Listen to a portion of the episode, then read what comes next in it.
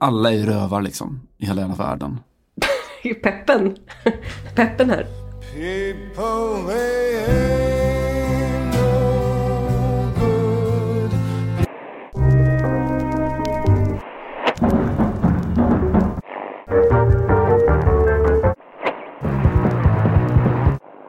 It's non-verbal.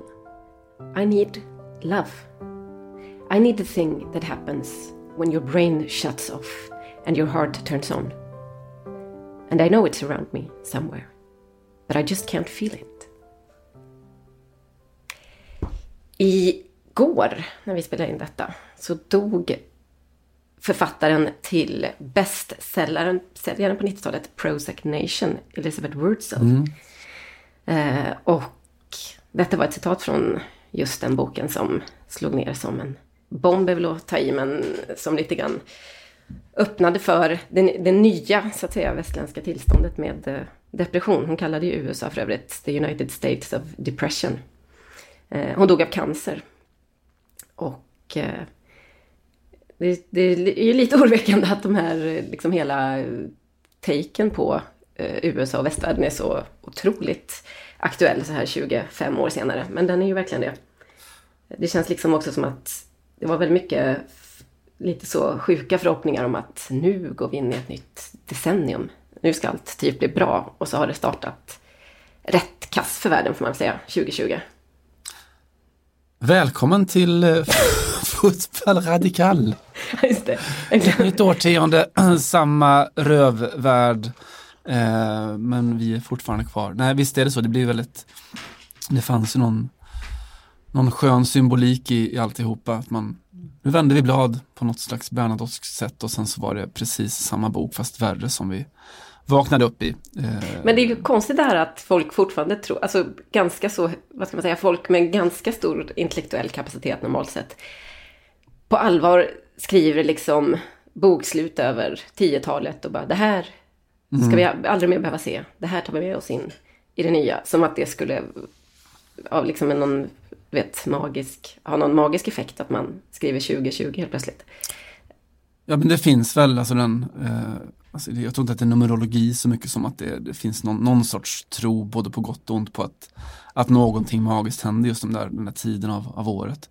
Jag vet att det kom upp i samband med, med Ari Bens eh, självmål också, det tragiska såklart att det är just i de här, de här helgerna, nyåret, inte minst då när det är väldigt, väldigt vanligt med att människor tar livet av sig för att, av just det skälet tror jag att nu Juldagen också tror jag. juldagen precis, att ja, det blir så tydligt allting. Att man, man stannar upp tiden och, eh, och gör en snabb analys av, av det liv man lever eller den värld man lever i och så vidare. Och så, så ser man olika saker då. Och eh, just i det fallet så ser man väl mest allting i väldigt, väldigt svart såklart. Brr. Mm. Jaha, annars då? Jo då, nej men eh, skitstart på 2020 har det varit. Både, det, jag börjar inleda med en sån här liten disclaimer, ursäkt här att jag inte, det här är inte mitt bäst förberedda poddavsnitt eh, av, av privata skäl. Det har varit en, en, en dålig start på 2020 på, på det planet också. Inte bara att det blir världskrig och att människor dör utan att det är, ja allt är skit helt enkelt. Ja. Själv Men då? det är lugnt. Vi, ja. ja, ja. Nej, jag, jag tycker bara att det känns eh, som en... Eh, alltså, det, känns verkligen som att året startade med typ idel besvikelser och att man nästan drogs med i den där idén om att eh, nu väntar någonting nytt. Eh, Nåväl, ska vi göra någonting för att försöka lyfta lyfta liksom eh, esprin lite grann. Jag har faktiskt i alla fall små fnissat lite åt eh, statydebatten. Eh, vi, kan, vi får inte glömma det att den här podden började faktiskt med en statypodd. Vi gjorde ju några sådana pilotavsnitt inför VM 2018. Där vi började med att prata om fotbollsstatyer. Och lite anade vi att det skulle bli det stora samtalsämnet i års och decennieskiftet i, i Sverige också, 2019-2020. Men det har ju kommit en jävla massa dåliga teorier om varför Zlatan-statyn har välts och eh, vandaliserats och oskadliggjorts. Ehm, låt mig börja med ett citat som jag tittar på så fort jag vill bli på glatt humör. Det kommer från eh, Svenska Fotbollförbundets generalsekreterare Håkan Sjöstrand. Hans reaktion då på eh, statyn, alltså när den fälldes helt enkelt. Då säger Håkan Sjöstrand så här. Det är en sån feghet att ge sig på en staty mitt i natten. Ja, man ska fan ta det face, face mot face när det är ljust ute. Det är, så, Alltså ligga bakom på en stackars staty när den inte kan försvara sig. det är en sån bra retorik. Alltså man, och grejen är att man kan lätt läsa det där citatet och tänka så här, ja. Och så läser man det igen och bara, vänta va? Mitt i natten. alltså, nej, det är ju liksom inte en, ett sån, en överfallsvåldtäkt. Eh, och det är alltså, inte ett levande objekt. Och det är som sagt lite skitsamma när det sker.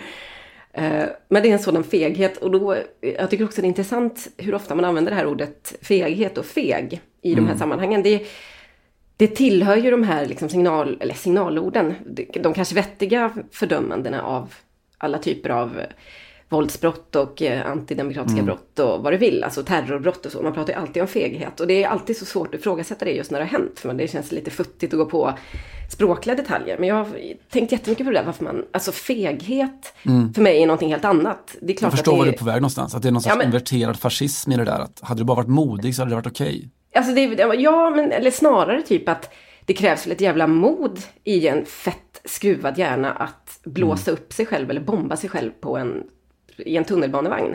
Alltså, jag- alltså det, är, för- det är jävligt på alla sätt. Och groteskt och människofientligt. Men är det fegt? Alltså är det rätt ord? Ja, även om, Eh. om det skulle vara fegt så, alltså nedvärderat av fegheten, alltså fegheten ligger väl bakom väldigt mycket mindre ont i världen än vad, än vad modet gör. Om man ska hårdra det i en historisk kontext eller? Ja, lite så. Lite så, i alla om, fall om rent man varit för feg för att invadera Polen så hade vi varit, eller att, att mörda Frans Ferdinand eller, eller sådär. Mm. Hade vi klarat oss billigare undan. Det är lite det jag känner också. Men det här att ge sig på en staty mitt i natten, att det liksom är höjden av det är feghet. Det är är riktigt fegt. För tänk, som, precis som du säger, om man hade gjort det i dagsljus och haft Mm. liksom Zlatan framför sig och hans penetrerande världs eh, övervinnande blick. Hade man vågat då? Kanske inte. Nej. Eh, det här har följts av, och jag, jag brukar ju alltid hylla, eller tycka att det i alla fall med viss nyfikenhet läsa när- om fotbollsfenomen som liksom tar sig in på ledarsidorna eller kultursidorna till exempel. Det händer ju då och då, man blir ju nästan alltid besviken för att det, är- det stämmer ju verkligen att det är väldigt få människor utanför sportjournalistiken som är skickade att eh, beskriva det här eller analysera det på ett bra sätt. Men det är ändå roligt, känner jag, att de kommer på besök. Också att man kanske känner sig lite så sedd för en gångs skull. Titta här, vår lilla värld fick en plats på Dagens Nyheters ledarsida. En Eh, insändarsida. eller insändarsida, just. Eh, tyvärr blir det inte så bra och eh, jag vet inte, den här jul och nyårshelgen har liksom varit eh, bjudit på en rad eh, rätt värdelösa analyser. Ehm, inte minst kanske den, den lite svajiga analysen att det här som kom från eh, DN Kultur faktiskt, Per Svensson, som ju är MFF-are för all del, men som kopplar det här till, till eh, Sverigedemokraternas framfart. Eh, per Svensson ser fotbollens huligankultur och SDs fixering vid gemenskap gå igen i en fallen hjältes öde. Mm. jag känner ju inte spontant att vi har så mycket på fötterna för att slå fast att det, att det var ett så eh, midvinterblot som orsakade det här fallet. Det är klart att det finns, sen tror jag att det, det, har, ju, det har ju skrivits rasistiska saker vid Zlatans staty. Eh, zigenare och så vidare. Som det alltid är, att, att människor vet så jävla mycket. Alltså, det man kan slå fast är väl att i debatten kring Zlatan Ibrahimovic så finns det ju jättemånga olika, de här dragen. Alltså, gud, finns det rasism? Ja. Finns det antiziganism i det här fallet, om det är det som skrevs? Gud ja, finns det liksom eh, Alltså det finns tusen olika skärningspunkter i en, i en modern svensk debatt som, som Zlatan då tangerar och fortsätter tangera och aldrig upphör att tangera. Nej, men Allt det där verkligen. finns. Men just i det Men- här fallet finns det ju inget som tyder på att det skulle Nej, vara liksom den drivande kraften. Nej, om man vet, om man vet, alla verkar veta, man har fått tusen mejl de senaste dagarna från människor som vet exakt vilka det var som av vilket skäl rev den där statyn. Det har vi ju ingen aning om. Om människor vet det får man väl gå till polisen och tala om det i så fall. Om det var rasister eller om det var vandaler från, från Rosengård eller om det var helsingborgare. Eller, gå till polisen och tala om det, sluta och, eh, och liksom sammanfatta hela det här, det här dådet utifrån saker som vi inte har, har en rimlig aning om. Det vi vet är sannolikheten i, vi vet liksom hur debatten har sett ut, vi vet hur känslorna i, i Malmö kring Malmö FF eh, har sett ut. Det kan vi prata om men inte, inte dådet per se, det har vi ingen aning om. Johan Akelius skriver i Fokus då, han This should ifrågasätter, be good. han ifrågasätter tycker jag på ändå ganska goda grunder Per Svenssons analys. Men så skriver han så här då, varför vandaliserades Zlatan-statyn? Kan det vara så att ingen egentligen vet? Och där hade ju, det var ju en bra tweet liksom, där hade han kunnat sluta. Men sen så landar han då i någon form av, att det, är det är totalt obegripligt. Fotbollsspelare köps och säljs trots allt mellan lag världen över utan några som helst lojalitetskrav utöver pengarna. Det kan väl rimligen inte vara värre om de någon gång själva lyckas bli slavägare snarare än slavar. Och varför skulle det vara särskilt provocerande att de, om de nu köpte in sig i ett lag, vill att laget vinner? Och hur exakt har Sölvesborgs kulturpolitik fått Rosengårds invandrare att bilda riktade Sverigedemokratiska vandalstyrkor? Eh, det här är ju att spela lite borta kan jag känna. För att eh, det är inte, alltså, även om vi inte vet vem som har gjort det, så är det inget svårt för någon fotbollsentusiasm att sätta sig in, alltså förstå den här ilskan hos Zlatan. Jag förstår den, alltså jag kan till och med tycka, jag menar vi är ju givetvis emot våld och allting, men att det är en ganska väntad reaktion. Eh, jag ska väl inte säga rimlig, men lite grann också faktiskt. Att man inte vill ha en staty av någon som är alltså utanför Malmö, av liksom stadens och lagets, klubbens stora son, när han har köpt in sig och önskar all välgång för Hammarby. Det är väl ganska så självklart. Eh, men så här liksom börjar det låta nu när alla andra ska ge sig in i, i debatten. Så att jag, ja, man ska vara lite försiktig vad man önskar för, brukar det ju sägas. Eh, eller vad man önskar efter, frågar efter. För nu har vi fått må- jättemånga jättedåliga analyser. Men eftersom det är så mycket kassanalyser kring detta så tänkte jag så här, ska jag också bara ge en sån tvåöres teori? Ja, gör det gärna. Den är nästan lika dålig som båda de här. Äh, den är nog fan lika kass. Men nu kommer den i alla fall. För det visade sig ju att eh, Alexis Sanchez lite kitschigare gipsstaty vältes också här i här förleden, häromdagen. Eh, det var en, eh, ett, någon form av liknande då vandalism eller våldsdåd mot eh, Sanchez staty i Tokopia i sin hemstad. Och det känns som att eh, alla säger också så här, vi förstår ingenting, vad handlar det här om? Men mellan raderna kan man läsa sig till att det här är en del i eh, den, det liksom chilenska folkliga upproret i princip som, som då ganska många har följt då, alltså att man eh, har en stor del av befolkningen som har vänt sig mot ett, en, en sorts marknadsliberaliserad dystopi där allting är utsålt och där minimilönen inte räcker till någonting och så vidare. Och då, Men BNP sticker uppåt. alltid något, Simon. Alltid något. Helt rätt eh, take. Men det är ju inte så konstigt då, och det här är säkert lite så, vad säger man, collateral damage med någonting annat. Man får lite feeling, eh, precis som gula västarna och börjar skriva, eh, slå av huvudet på statyer vid triumfbågen till exempel. Man kanske inte hatar triumfbågen och man kanske inte hatar statyer. Men man är liksom lite trött på hela jävla samhället och Och på allt- piano. och allt vad, exakt, vad samhället står för. Och att då ge sig på, här kommer min eh, tvåörestake då, extremt välbärgade eh, medborgare som både Alexis Sanchez och Zlatan Ibrahimovic är. Som lever i en helt annan verklighet och som har så mycket pengar att eh, de någonstans känner att de kan göra vad de vill. I Sanchez fall finns det väl inget exakt som har utlöst eh, detta. Han blev bara möjligtvis en symbol då för, för ett Chile där eh, några har dragit ifrån enormt och, och andra Han är ju ingen kvar. dålig symbol i och för sig. Om man tittar på hans Instagram-konto eller så. Det är en ganska bra symbol för en, en förtappad ultraöverklass som tappat all, all form av Alltså en Alltså som aningslös. Liberace-värld. Ja, aningslös. precis. Marie Eh, Antoinette, Före detta eh, utflugen ja. medborgare. Ja, Och då är det väl inte, återigen då, om man ska göra en småkastanalys av det hela, så är det inte heller helt orimligt att ge sig på fotbollsspelare och monument över fotbollsspelare med tanke på att det, de tillhör ju the one percent på något sätt. Det är ju verkligen en sån, eh, också en symbol över de extrema inkomstskillnaderna i världen. Och där båda två då, de här, den ena stod i Tokopia i Chile som, eh, med en befolkning som inte har råd att ta bussen till jobbet i princip. Och eh, en Zlatan som då, förutom att han har ju gett sig in i en annan klubb, vilket ju är skälet bakom detta förmodligen, också har liksom dragit ifrån på ett ekonomiskt sätt som, som är, vad ska man säga, mindre än en procent av dem i, i Malmö kanske klarar av. Malmö som är en stad där, där, där det finns en extremt stor, eh, ett stort prekariat och, och så vidare. Ehm, inte en sämre analys än de andra två va? Nej, jag tycker att den är, den är bättre och den äger sin bäring. Och sen är det också att man efterlyser någon form av eh, Låt, oss, låt det finnas en, en tydlig eh, drivkraft bakom, en tydlig tanke bakom. Ofta tror jag när saker går sönder så är det för att någon har varit lite full eller så. I Zlatan-fallet så är det klart att det, det, har inte varit så mycket så. Alltså, återigen, vi vet, vet inte vem, vem som gjorde det. Vi tar starkt avstånd från, från det. Eh, jag kan så också bara konstatera att det är sällan man får så där mycket mailraseri över sig längre för att folk brukar kräkas av sig på sociala medier och så istället. Vilket ju är bra. Eh, I det här fallet när man skriver om Zlatan och statyn så det har varit ett undantag. Väldigt, väldigt mycket mail. Väldigt få som eh, faktiskt läst texten eller texten eller krönikorna fullt ut utan som utgår från en rubrik och så.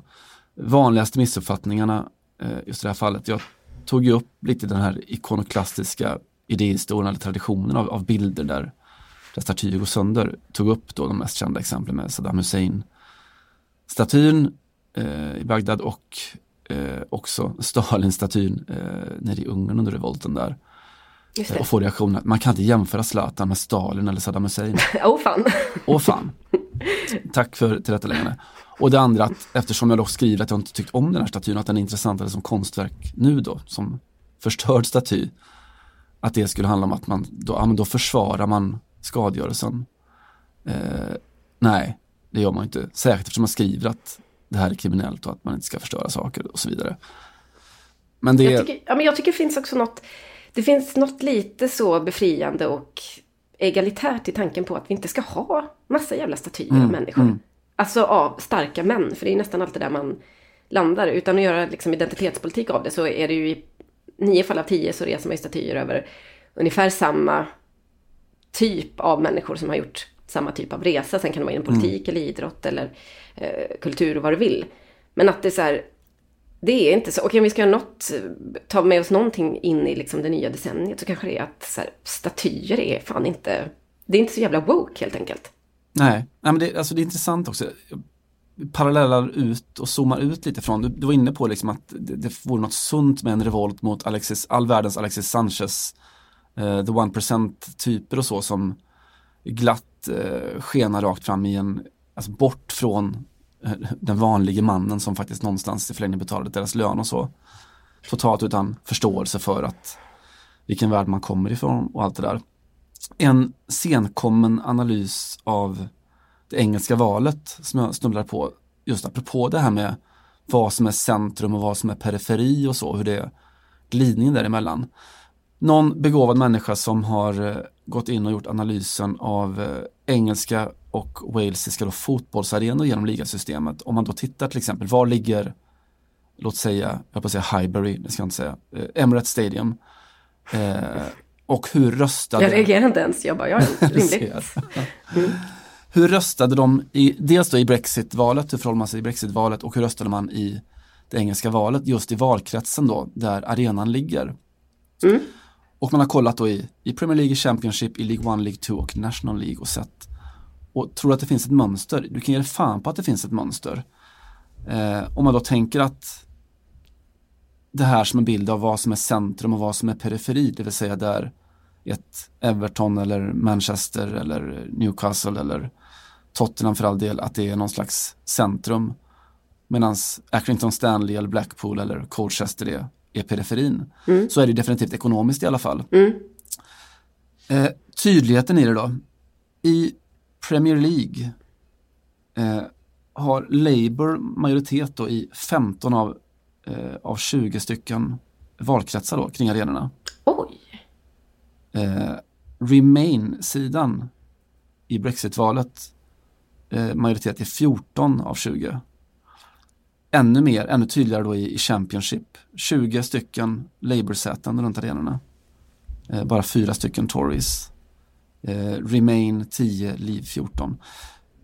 Och sen om man går neråt då, så det händer någonting i höjd med League One ungefär. Där jämnas det helt ut, eller det är ganska jämnt. Med skillnaden att Liv, alltså lämna, genomför Brexit. Eh, 19 av 24 valkretsar helt plötsligt. Mm. Alltså i princip inverterat från mot Premier League. Och att då eh, den konservativa sidan, den blå sidan, har eh, majoritet i League 2. Och den har en stor, stor majoritet i National League. Alltså det är verkligen det är en, en totalt fallande skala. Att i Premier Gud, det är så League, du här, röstar Labour, du sociologisk röstar erotik för mina öron detta. Visst är det fantastiskt. Mm. Eh, som säger mycket om, visst också om, om den här vändningen som finns i eh, hur alltså vänstern har bytt sida. Det, ser vi i Sverige också att det i innerstan, eh, ja, Södermalm, Topos idén där om hur där röstar alla vänster helt plötsligt när det kanske borde vara tvärtom egentligen. Eh, att du på, på landsbygden så röstar man höger och i, i stadskärnorna röstar du vänster. Fast det stämmer ju inte, för Södermalm var ju... På Södermalm vann ju Moderaterna för första gången. Det var väl inte förra riksdagsvalet, utan det innan. Så att det är väl mer... Är det inte mycket mer än liksom identitet? Tankefiguren. Ja, nej men exakt. Och skillnaden är väl att vi inte haft några sådana riktiga identitetsval i Sverige. Nu har de haft Nej. två i Storbritannien på väldigt kort tid. Och dels folkomröstningen som bara blev extremt... Där inte ekonomi kanske är liksom den bärande faktorn, utan det är mer- som du säger då. Eh, huruvida man känner sig bortglömd eller eh, att man liksom är med på framgångståget på något sätt. Och huruvida man är gall eller tand eller man är liberal och lite grön och skön. Eller om man är lite mer traditionellt eh, kroppsarbetar, eh, inte vet jag, gl- bortglömd. Ja. Om du, gud vad det lät, men du hörde. Du, du förstod menar jag. Så att Ja. eh, det, det, det är ju precis, det är precis så som du säger. Om man skulle använda den skalan som för både Brexit-omröstningen och eh, det senaste valet i, i Storbritannien var ju sådana jävla galtan-val. Mm. Absolut, och det finns jättemånga många invändningar man kan ha såklart att, ja, eh, att runt arenorna kanske inte är där som supportrarna bor i första, första hand men ändå en, så här, en, en tydlig bild av det geografiska centrum eh, och den geografiska periferin eh, faktiskt. Man tänker att man borde gjort samma sak i svensk fotboll. Det har varit intressant att se. Mm. Eh, man, ja det borde man ju för att jag har också gjort det med allsvenskan i alla fall. Okej. Eh, och nu tittar de då, är det 15 stycken allsvenska arenor som vi då har nästa år. Eh, Tele2 hur ser det ut? Två lag. Eh, och kolla förra riksdagsvalet, vilka tror du vann? Om man säger så. Alltså jag kollar valkretsen där arenorna ligger. Eh, och då har du räknat ihop allihopa alltså? Nej, jag har kollat, jag har alltså kollat alla samtliga då 15 arenor. Ja. Ja men då vann väl kanske borgerligheten då? Nej vad fan vet jag, jag vet inte. Jag har ingen aning. Sossarna vann faktiskt nio av då eh, de här 15 valkretsarna. Eh, Vann, vann sossarna. Inga stora, stora vinster om man så säger då. Eh, Moderaterna vann fem. Lämnas med ett enda ställe då där, eh, där ett annat parti vann. Strandvallen, Mjällby har gått upp i Allsvenskan igen. SD fick 33 procent i den valkretsen. Så där är vi eh, i Sverige. Vi får återkomma till den, den analysen när vi har orkat jobba oss neråt i, i, eh, i divisionerna. Jag kan konstatera att Sa- Sandviken och Gävle som spelade division 1, där var sossarna och vänstern väldigt stora såklart. Luleå. Alltså det finns, finns mycket sossefästen här, och vänsterfästen, längre ner i divisionerna. Relativ Norrbotten Apropå eh, periferi och centrum, du har inte varit så jättemycket i Frankrike sista, men, men eh, har du noterat vilken perifer Askungen-saga som, eh, som vi haft i den franska fotbollen senaste veckan? Jag har noterat att det varit några sådana småskrällar och ett par större i Franska cupen om det är dit du vill komma. Men jag låter dig med varm hand eh, sköta snacket. Mm, det är alltid, alltså jag, jag tycker på riktigt att det där är något som, som väldigt många fler eh, fotbollsländer borde lära sig någonting av. Alltså den, den franska kuppen som ju allt jämt så är det så att en, eh, en division 7-klubb kan möta en, en ligaklubb med lite, en bra säsong och med lite flyt och sådär. Eh, Och det är ju alltid väldigt, väldigt stort och speciellt när det händer. Det speciella som hände i förra omgången var då att eh, GS Saint-Pierroise från Réunion Alltså en gammal fransk koloni då som fortfarande är ett franskt område. Outremer säger man va? Alltså med de franska områdena som ligger utanför själva Frankrike. Just det. De får ju då vara med i, i kuppen. Alltså På Afrikas östkust kanske vi ska lägga till för de som inte vet. neråt Madagaskar eller så va? Mm. Riktigt. Eh, De åkte alltså då ungefär, eh, vad fan kan det bli, 900 mil eller så tror jag. Vikash stämmer. har ju, sitt, eh, har ju bakgrund därifrån. Liksom. Dimitri Payet. Payet kommer från just eh, Saint-Pierroise. Mm. Eh, Guillaume Oiro också, eh, om man minns honom. Cinema Pongol. Mm. Eh, alla då fostrade i, för de hade något sådant samarbete med, eller har ett samarbete med Le Havre. Eh, som slussar sina stora talanger dit. Just det. Men det är ju i alla fall en bortamatch så att säga. Det som de gjorde nu i förra gången var att de slog ut Niort, alltså ett eh, andra divisionslag, Ligue 2, ett proffslag. Eh, Saint-Pierroise då som är fyra divisioner längre ner då i eh, Ja, alltså det är en, en, en vad kan man säga, alltså som att en, en division eh, fyra eller tre klubb i alla fall skulle slå ut en, en stor proffsklubb i Sverige. Mm. Eh, de är då Reunions allra bästa klubb. Eh, vinner ligan i princip varje år, aldrig åkt ur ligan och så. Det är alltså andra gången någonsin i fransk historia som det händer att ett, ett lag då från eh, utifrån kolonierna tar sig ena vägen till 16 del i Franska cupen. Eh, jag vet att Dimitri Payet just sa att eh, hoppas att vi får möta då mitt, mitt gamla gäng med, med Marseille. Det hade varit något. De ska inte möta Marseille, de ska möta Epinal i ett, vad blir det, fjärde divisionen då, National Deux, Eh, I 16-delen och har väl en liten chans kanske att ta sig vidare. Jättefina bilder när de återvände hem till, till Reunion efter att ha varit då på fransk mark i en vecka tror jag. De fick vara borta över nyår och så där, fira nyår i Paris och, eh, och vann då med, med 2-1 sensationellt. Eh, med flera borta supportrar på plats. Och dans på gatorna hemma i Reunion. Eh, himla fint. Mm. Så Det man behövde Alltså- 2020 för att liksom inte tappa allt hopp. Ja, och det, det hoppet hade man då en liten stund i alla fall. Man tänkte att en, en annan fotbollsvärld är möjlig. Tills Marseille då kliver in. Eh, svinar sig helt enkelt. De slog då å sin sida ut Trélissac ur, från fjärde divisionen på straffar. Just det. med ett bra Marseille-lag då, en, eh, inte helt ordinarie alla, men bra nära i alla fall. Eh, och då finns det en tradition i, i Frankrike att om då en proffsklubb möter en amatörklubb borta så, så låter man, ja man låter dem få alla intäkterna från matchen då. Mm. Eh, det som Trélissac gjorde var att de flyttade matchen till en lite större arena och höjde biljettpriserna. Vilket då fick Marseille att säga att, ja men vad fan, då ska vi ha en, då vill vi ha våra pengar.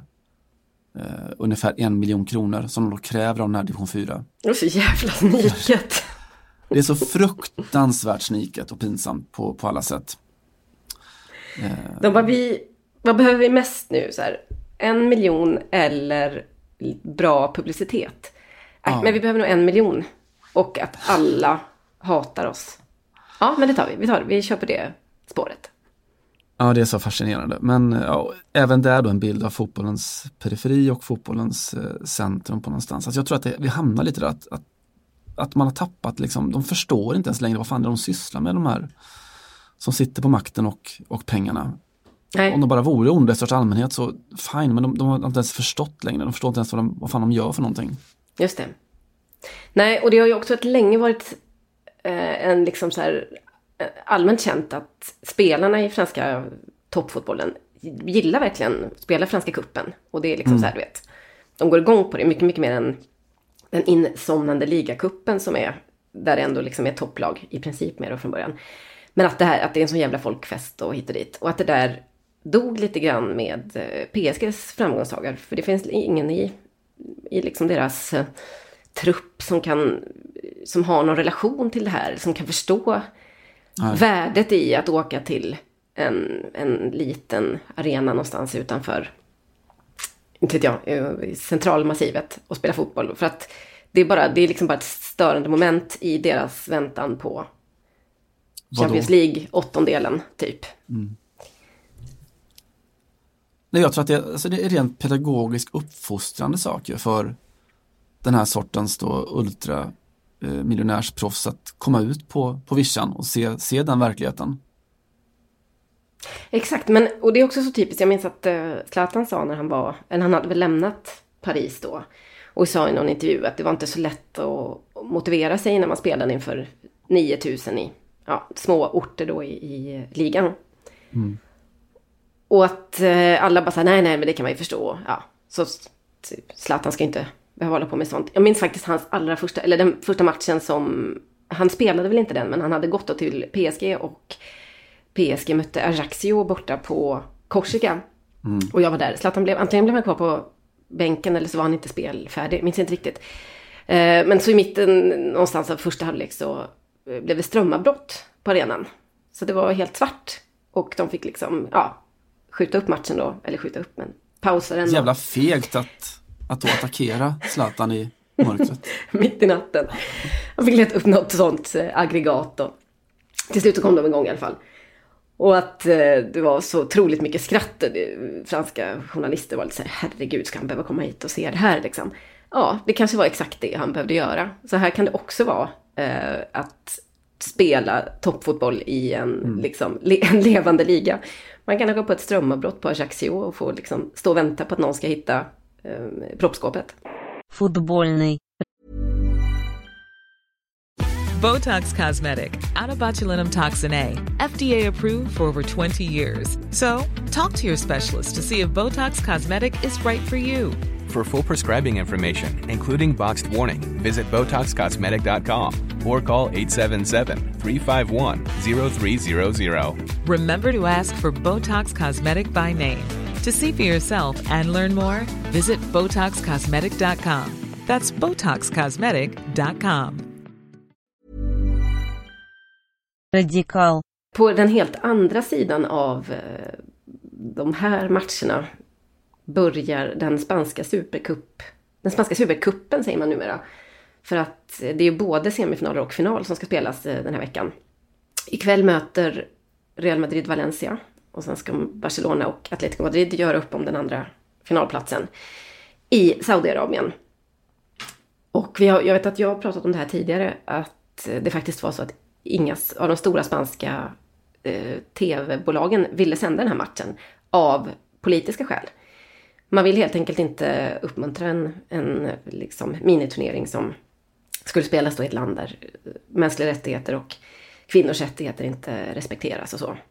Men till slut så hittade de förstås då en, en tv-kanal som var villig att eh, ta sig an detta. Eh, det börjar ikväll som sagt, onsdag. Och eh, vet du hur många av eh, de här allokerade platserna, eller hur man ska säga, biljetterna till eh, diverse klubbsupportrar som har gått åt?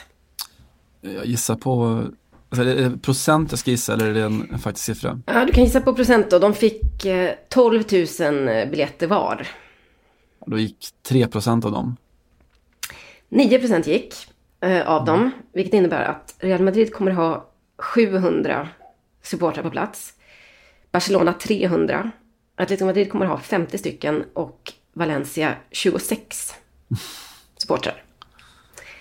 Eh, och det, alltså går det att hitta liksom en bättre bild över det så totala haveriet eh, och den extremt eh, obefintliga kontakten mellan de som sitter och fattar de här besluten och eh, de stackars eh, halvfattiga madrassklubbsälskarna i Atletico Madrid, Los Colchoneros.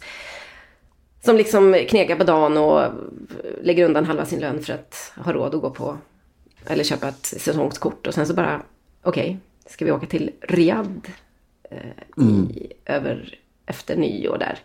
Det blir fan lite svårt att få ihop det. Säga 50 en pers. sak? Alltså, ja, när, man, när, man, när man gör den här, alltså vi, vi står i skiftet då, vi ska titta bakåt och spana framåt och allt sånt där.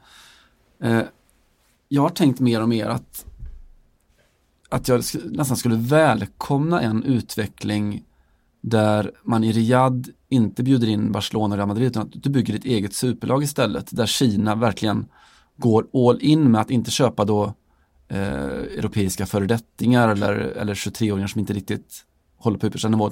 Utan att de bygger världens bästa fotbollsklubbar. Att, att världens bästa fotbollsklubb om tio år spelar i Saudiarabien, eller kommer från Saudiarabien, från Riyadh. Att världens näst bästa är ifrån Peking eller Guangzhou-provinsen eller så. För att det enda argumentet som fotbollsvärlden rimligen kan ha kvar mot det nu är ju någon sorts tradition, alltså ett estetiskt argument för att jo men de har ingen tradition där som vi har i, i Barcelona eller i Manchester eller Liverpool eller vad som helst. Just det. Vilket ju är ett alltså moraliskt egentligen anti-argument så för att det är ju, ja, tradition kan du inte göra någonting åt, antingen har du det eller så har du inte men om vi tar alla pengarna som, vi vill ha Qatars pengar, de ska betala alltihopa, Saudiarabien ska betala alltihopa, kinesiska staten ska gå in och betala alltihopa för oss. Vad fan, är inte de värda att ha fotbollen också då? Ge dem alltihopa, ge dem de bästa klubbarna, de bästa lagen, de bästa spelarna. Låt dem göra upp i, i nästa Champions League på någon sorts glo- global nivå. Vi förtjänar inte längre. Det, det är min spaning för de kommande tio åren. Varsågod så mycket. Det, tack. Lite grann håller väl Qatar på med det fast som stat mer eller som landslag när de naturaliserar en massa handbollsspelare och fotbollsspelare från resten av världen och från Europa, eller från Afrika framförallt och alla de här Aspire-akademierna som de har runt om i Framförallt är det väl i Senegal de har en som är väldigt eh, lyckosam. Jag tror att i Sydafrika också finns det. Där de liksom bara ja, laborerar fram i princip. Eh, ett så, så superspelare från fattiga senegalesiska landsbygden. För att göra dem till på sikt så lojala mot Qatar som har gett dem allt att de ska gå över och spela för deras landslag. Ja, de är, de är långsiktiga i sitt tänkande i alla fall, det får man ge dem och, eh, och gör ganska mycket, mycket rätt utifrån sina, sina ambitioner. Eh, Men det finns, alltså, apropå Qatar, det senaste smällen man åkt på i någon sorts tro på att det ändå finns undantagsklubbar och så. Ajax, den här fantastiska plantskola och fotbollsförening och apropå tradition och kultur och allt det där. De har nu i vinter då iväg på vinterläger i Qatar naturligtvis. Då. De har också avtäckt ett stort samarbete med en, en klubb från Förenade Arabemiraten då, från det mest konservativa av de sju emiraten. Eh, de har också då släppt en dokumentärfilm precis som sin akademi och samarbetsklubb i, i Kina. När de får lite frågor om det här då, om, om att de gynnar Qatar, att de gynnar eh, de konservativa emiraten i Förenade Arabemiraten, att de har samarbeten i, i Kina. Så har van der Sar då, gamle målvakten numera, eh, klubbpampen i Ajax sagt i sin kommentar att Ajax är inget politiskt parti. Eh, Nej det är ju inget för en t-shirt direkt. Nej, men vet du vad de borde göra med, alla, med de här stora ambitionerna? De borde köpa in sig på rättigheterna till eh, We are the world, we are the children. För då skulle de ändå kunna få lite så här positiva vibbar kring sitt... Nu blir det bara, nu blir det bara pannkaka varenda gång de ska säga någonting. Typ. Det blir ju alltid så där, vi är inte en politisk institution. Man bara, men gäsp.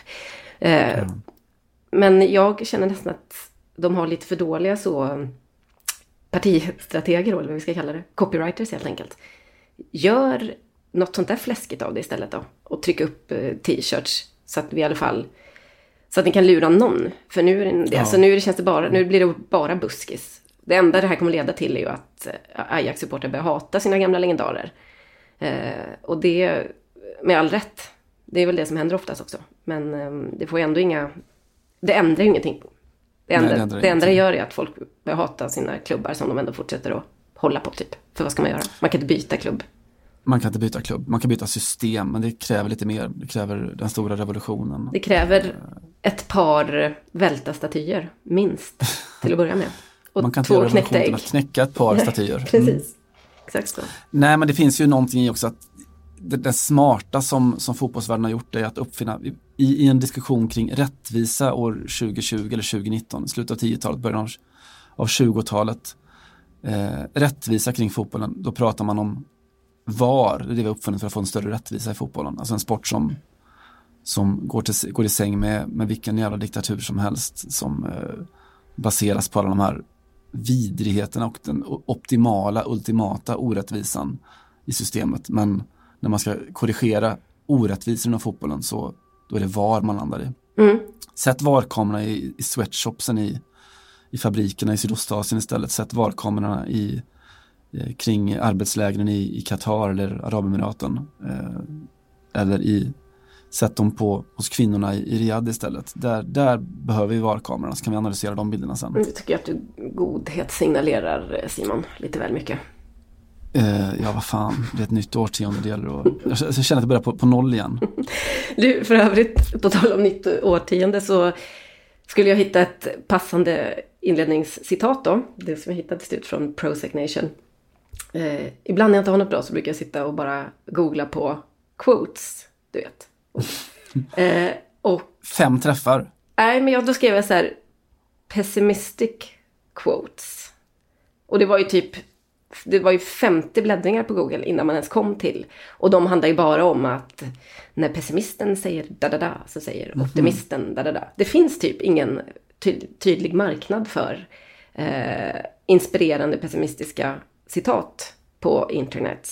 Däremot finns det en jävla massa inspirational quotes som man får bläddra sig förbi då. Ehm, lite så. Stänga ögonen för att de är, de är så hopplöst... eh, Förnumstiga. Ja, exakt. Ehm, men du kanske hade ett där då?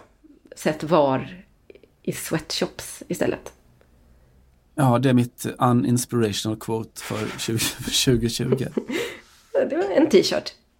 Mm, Tycker jag att det kan t-shirt. Eh, på tal om det så tittade jag till eh, Zlatans debut i, återdebut, vad säger man, comeback i Milan. Återdebut. Det är också ett inspirerande quote. Såg du matchen? Eh, jag såg den. Mm. Fråga hur jag såg den. Eh, hur såg du den matchen Simon? Äh, på löpbandet. Det är ett, det är ett sånt inspirational quote.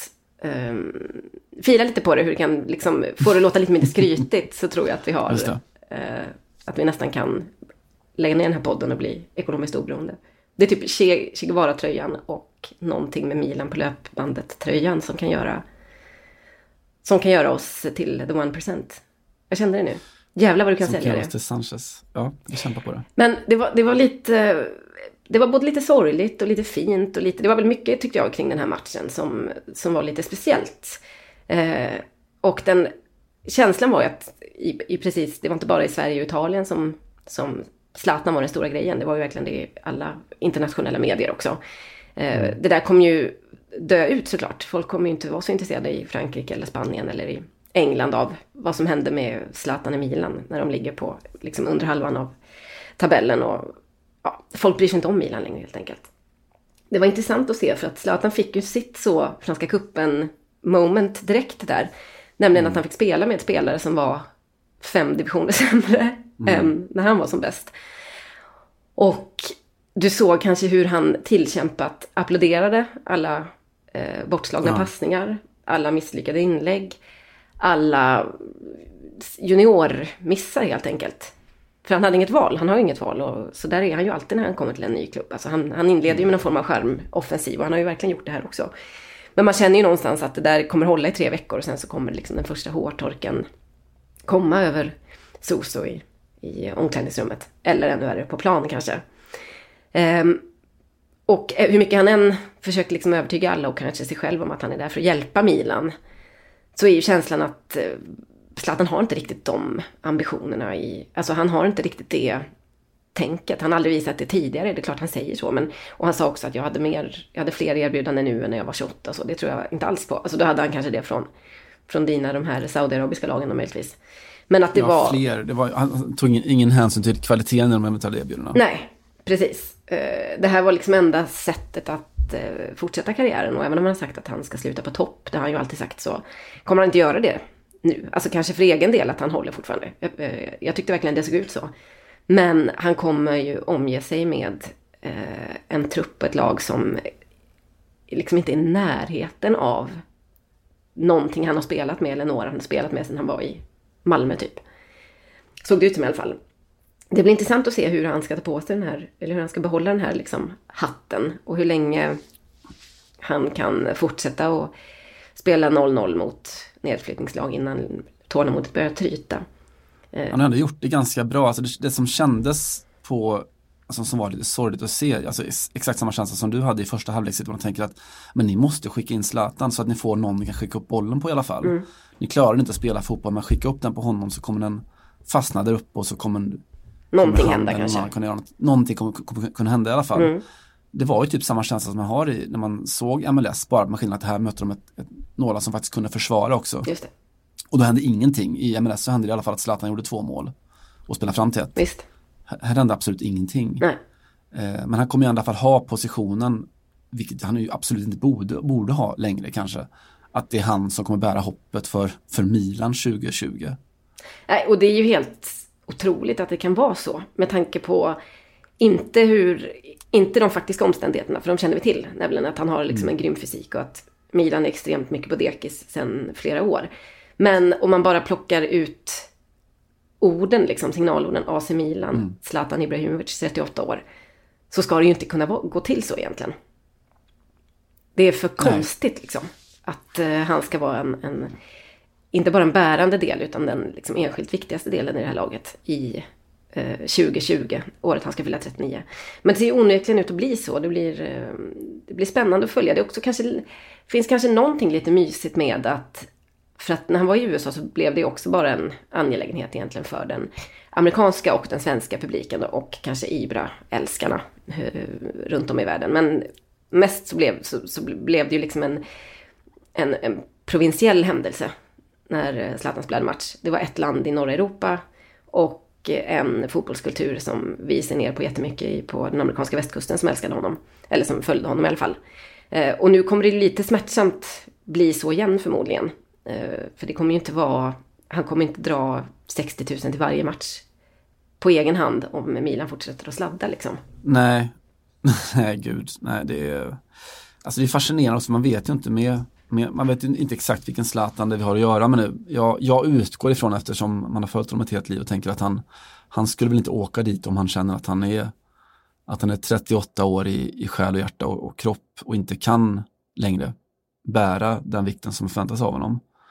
Eh, han har aldrig haft fel hittills, jag tror kanske inte att han kommer ha det nu heller, men däremot så är, det kommer ju inte sprudla om, om Milan kommer inte göra det så. så att även om han kommer göra sina något hattrick eller något, eh, göra sina 6-7 mål eller vad det nu kan bli på en, på en vår så, så tror jag ändå att det blir en annan, en annan bild av, av Zlatan här än vad, vad det varit för, för tidigare. Ja, det blir väldigt, kommer bli väldigt konstigt att prata om lejon och kungar och legender och sånt. Eh, när man spelar i ett lag som krisar. Om vi utgår från att Milan fortsätter göra det så kommer det antingen bli en sån extrem dissonans eller så kommer han tvätta bort det och, och bara vara Ja. pappan liksom i, i klubben. Vilket ju är mycket mer sympatiskt. Jag hoppas verkligen att Ja. han blir den personen och håller fast vid det. Men för annars kommer det bara bli eh, otroligt konstigt och eh, en, ett sånt eh, sorgligt avsked som inte riktigt någon är bekänt av. Inte Milan, inte Zlatan, inte alla som älskar honom heller faktiskt. Kanske mest Milan. Alltså jag, jag, ju, jag är så lite allergisk mot att alla andra ska hela tiden avgöra vad som är ett värdigt avsked. Och vi ställer de här kraven på att, att ingen ska förstöra bilden av, eller minnena man har av någon stor. Jag skiter rätt mycket i vilket. Alltså om, om nu Harry Kane om tio år tycker att ja, jag vill spela i division två och vara, vara sämst i laget så då får han väl vara det. För att han älskar fotboll eller vad som helst. Men det måste ju lira också med vilken framhållning man har. Man kan inte prata, prata lejon och vara och vara ett och vara sämst i laget om du förstår vad jag menar. Nej, precis. Och det är lite det jag menar. Och också det här att han så otroligt länge har hållit fast vid att jag ska sluta på topp. Eh, så att man har köpt det någonstans. Alltså att det, det är hela skälet till att han inte vill komma tillbaka och spela i allsvenskan. Och det har liksom varit... Fram till nu har han ju verkligen varit eh, centralfigur överallt och spelat i framgångsrika eh, klubbinstitutioner. Men här riskerar han ju verkligen att få bekänna färg och få liksom sänka alltså tonläget, en, en tonart eller vad man ska säga. Och, och prata på det andra sättet. Ehm, och det blir intressant att se om han, om han har det i sig eller om han kommer leva i någon form av parallell marknadsföringsvärld. Där han bara så profiterar det allra sista på sitt, eh, vad ska man säga, sitt eh, varumärke som spelare. Och lite som försöker distrahera folk från att se vad som verkligen händer i, i, på plan. Med laget Just det. Nåväl, flytta statyn till Milano. Har jag hört här på slutet. Den kanske skulle passa där. Också lite den här l- lite mer fascistiska uppsynen, eller fascistoida uppsynen som han har. Den kanske skulle stå sig bättre i norra Italien. Um, av jättemånga skäl, vad tror du? Du menar fukten i luften och sådär eller? Ja, precis. Dimman tänkte jag på. Ja. Den lombardiska dimman. Eh, nej, den kan inte stå i Milano såklart. Alltså jag vet inte var, eh, det? Milano eller Mosebacke, var det det som de alternativen som har, har, har, lanserats? Ma- Malmö, Milano, Mosebacke. Det är ändå, Just finns ju någon form av poesi i, i det hela. Det är ju också tre, kanske de tre mest skilda platser man kan tänka sig åt rent, rent in, innehållsmässigt, contentmässigt. Det här, här pratar vi, Ja. snackar vi om att välja identitet mer än någonting annat. Kan man inte tänka sig att Zlatan gör en, en sån fullödig Hugo Sanchez och eh, ställer upp den och ett par till statyer av sig själv runt någon av sina villor i trädgården? Det hade varit fint. Det förvånar jag mig om det han inte skulle ha en liten sån ministatyett av sig själv i, i sin trädgård. Men kanske faller på att han inte riktigt har någon trädgård. Han brukar ju vilja bo i stadskärnan när han är, Ja, just det. spelar i stora städer. Centrum och periferin. Just precis. Malmö stad Du kan se oss när vi provar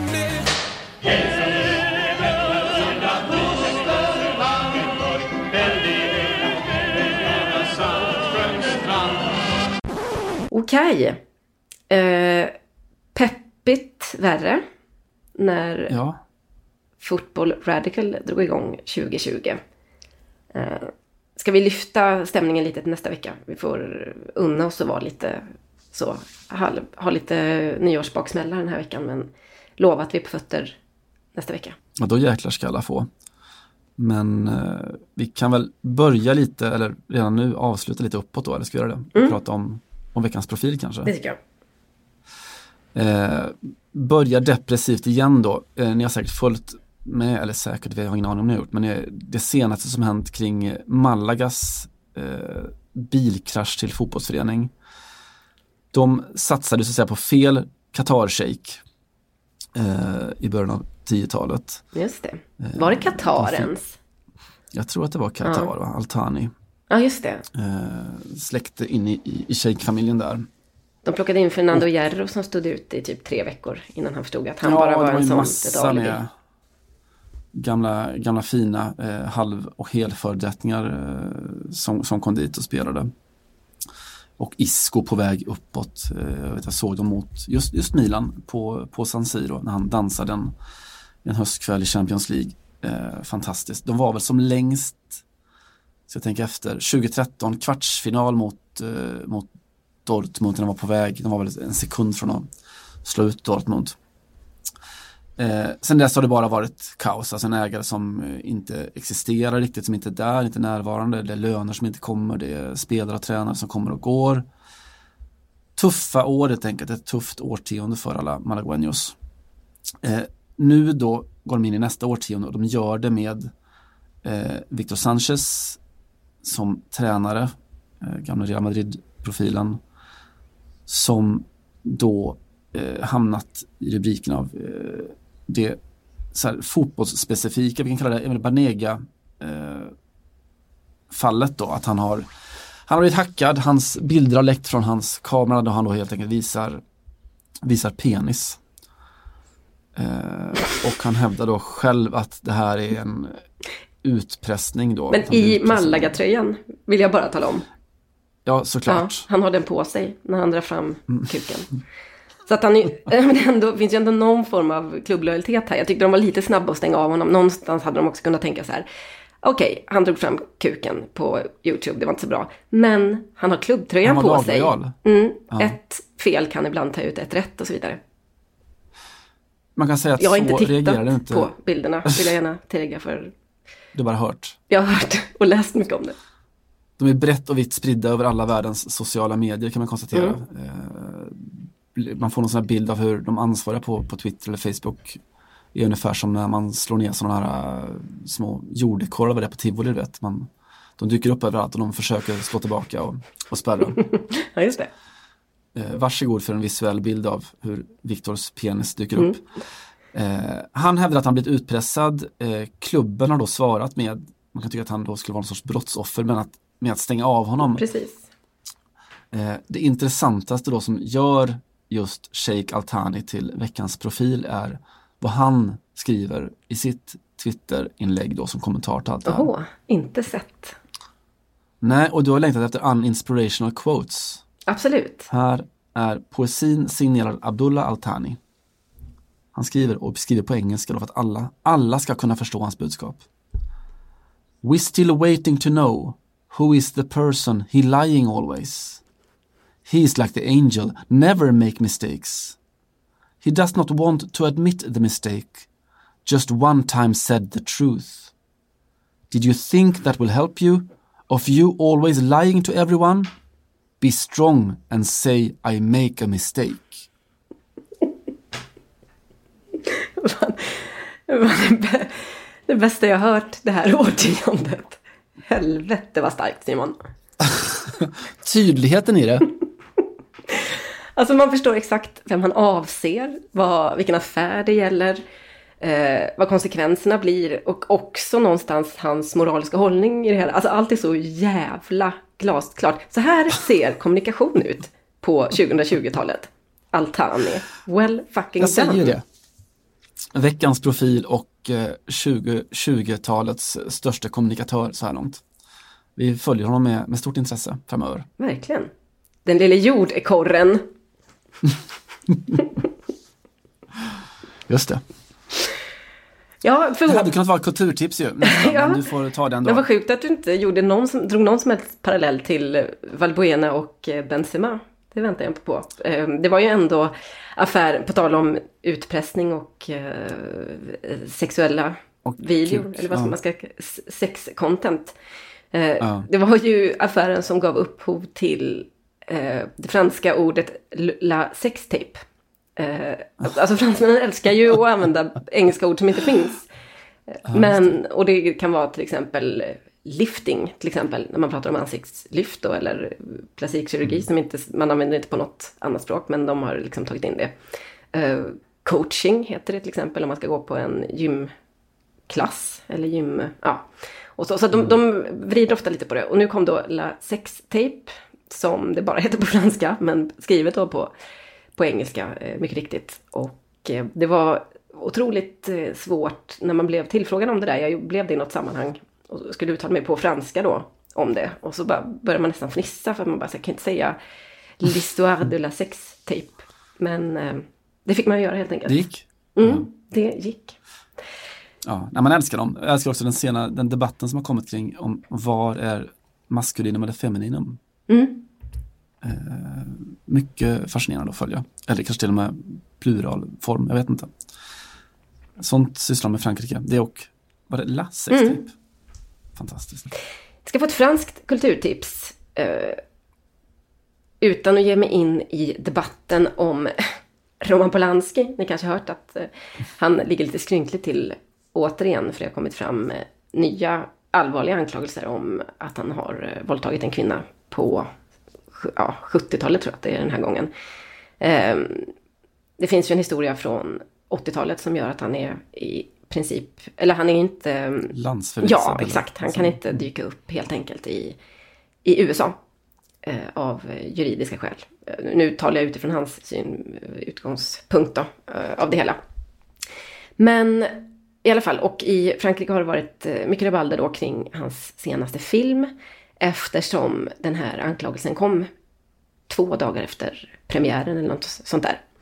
Eh, skit i det, den heter alltså J'accuse och handlar om eh, Dreyfusaffären. Som är liksom extremt känd såklart i, i Frankrike och någonting som man bankar i alla franska skolbarn. Eh, en historia som har präglat eh, det franska samhället i hundra år. Sa min, en kompis till mig lite högtidligt igår. När jag frågade exakt vilken plats det här, han tyckte att, eh, att den här historien hade i, i fransk eh, ja, historia helt enkelt. Eh, det handlar ju helt enkelt om en landsförvisad eh, av, på, på grund av då ett påstått högförräderi. Judisk officer var han. Kapten var han nog förresten. Dreyfus. Och eh, det visade sig att det låg ju en stor konspiration bakom detta. Han var oskyldig men satt ändå fem år på Djävulsön eller vad och blev ifråntagen alla sina eh, medaljonger och alla sina rättigheter såklart och så. Eh, det har varit mycket snack i Frankrike om huruvida man ska se den här filmen eller inte. Många feminister har blockerat faktiskt biografer. Eh, för det är Roman Polanski som har tagit sig an att eh, iscensätta eller göra film av historien.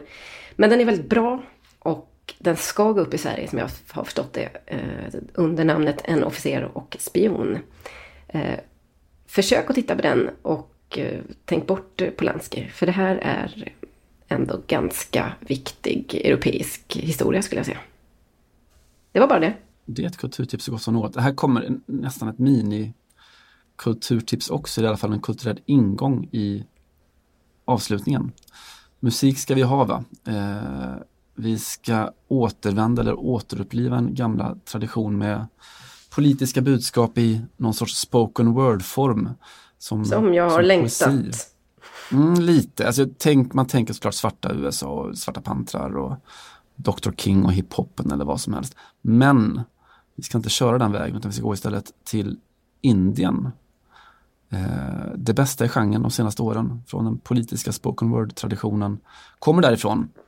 Eh, Kanhaya Kumar, eh, ung, snygg, student, politiker, eh, agitator, utsedd till en av dem man ska hålla koll på de kommande, kommande årtiondet av, av eh, Forbes. Får jag fråga om Eh. kön var så tråkig och traditionell? Kanhaya Kumar är en ung vacker man. Mm. Eh, känd då, eller han blev känd när han startade någon form av minirevolution på Nehru-universitetet i, i Delhi. Han hamnade då i, i fängelse för att ha varit antinationalist. Eh, jag antar att det är lägre krav på det i just Indien eh, för närvarande. Ja, fy fan. Eh, och- Nero-universitetet va? Om det är döpt efter ledaren. Mm. Exakt så. Eh, när han kom ut så höll han då ett fyra timmars tal då på sitt universitet och man behöver liksom inte vara kunnig i, i den, den indiska språkfloran för att bara titta på den här bilden och se att han, han kan leverera, va? han har otroligt vis att, att leverera ett, ett budskap. Eh, charmig, leende, eh, bra röst, bra timing på alla sätt. Han eh, är då eh, det man ska vara. Han är ung och han är snygg. Han är marxist. Han eh, ställde upp och förlorade då i valet senast för, för kommunistpartiet. Och man får ju verkligen tycka vad man vill om hans politiska agenda. Jag själv inte, jag vet för lite om den helt enkelt. Vet du inget om kommunismen? Simon, jag ska berätta, jag ska berätta saker sen. Jag vet en del om kommunismen. Jag vet lite om komarismen däremot. Jag vet inte om hans, hans väg in i den. Men eh, som sagt, det finns i alla fall inte för lite antinationalism i Indien för närvarande. Det, Indien styrs ju av, av nationalister. Eh, jag vill säga att ifrågasätt kommunismen om man vill. Det får man jättegärna göra. Men eh, Komars poesi är svår att ifrågasätta. Efter det här talet som han höll på universitetet så uppstod nämligen en helt ny genre, en protestgenre i Indien som kom då ur ett enda ord. Eh, Komar skanderar Asadi, frihet. Eh, någon sorts sån call and response upplägg, alltså att eh, han säger eh, från hungern och alla skanderar Asadi. Från kastsystemet, alla skanderar Asadi. Eh, och det har spritt sig som en löpeld över Indien i massa olika kontexter. Eh, fotbollen då, tänker ni? Jo då, eh, där också. I helgerna nu så har det spelats eh, sån här sjumannafotboll som är extremstort då i, ute i provinserna i Indien. Framförallt då i Kerala-provinsen. Eh, De spelar på såna här jordplaner, röda jordplaner. Eh, oerhört mycket publik som kommer väldigt, väldigt nära. Eh, massor med olika turneringar. Eh, till och med så att proffsspelare vill komma dit och spela för att det är så, det är så ursprungligt och, och härligt på något vis. Apropå det vi pratade om med Franska cup, kuppen som, som peda- pedagogik. Just det. Eh, de spelade där och det som hände då nu eh, senast i pausen under en sån här fotbollsturnering, då, fullt med folk på läktarna, är att någon tar en eh, megafon och börjar skandera kring då den här nya lagen om eh, den här repressiva lagen mot muslimer helt enkelt. Just det, för det är väl det det handlar om där. Det är lite som i Kina helt enkelt. Man har Det är exakt så. gett sig på muslimer för att skapa någon form av eh, nationell identitet. världens två, två, två enormt stora eh, länder som ger sig på muslimska minoriteter helt enkelt. Eh, och det har varit protester inte bara från muslimstål utan från, från väldigt många, många håll och progressiva krafter i Indien. Och då under pausen i fotbollsturneringen så börjar det då skanderas eh, om den här nya då CAA-lagen. Asadi, frihet från den helt enkelt, frihet för, för muslimerna. Eh, vi kan lyssna på det kort, hur det lät på fotbollsarenan innan vi går in i att lyssna på hur det kan låta när eh, det sjungs och skanderas av just Kanhaya Komar. Eh, och så säger väl, det kan väl vara vårt, vår ingång i 2020-talet kanske. Frihet, Asadi. Frihet.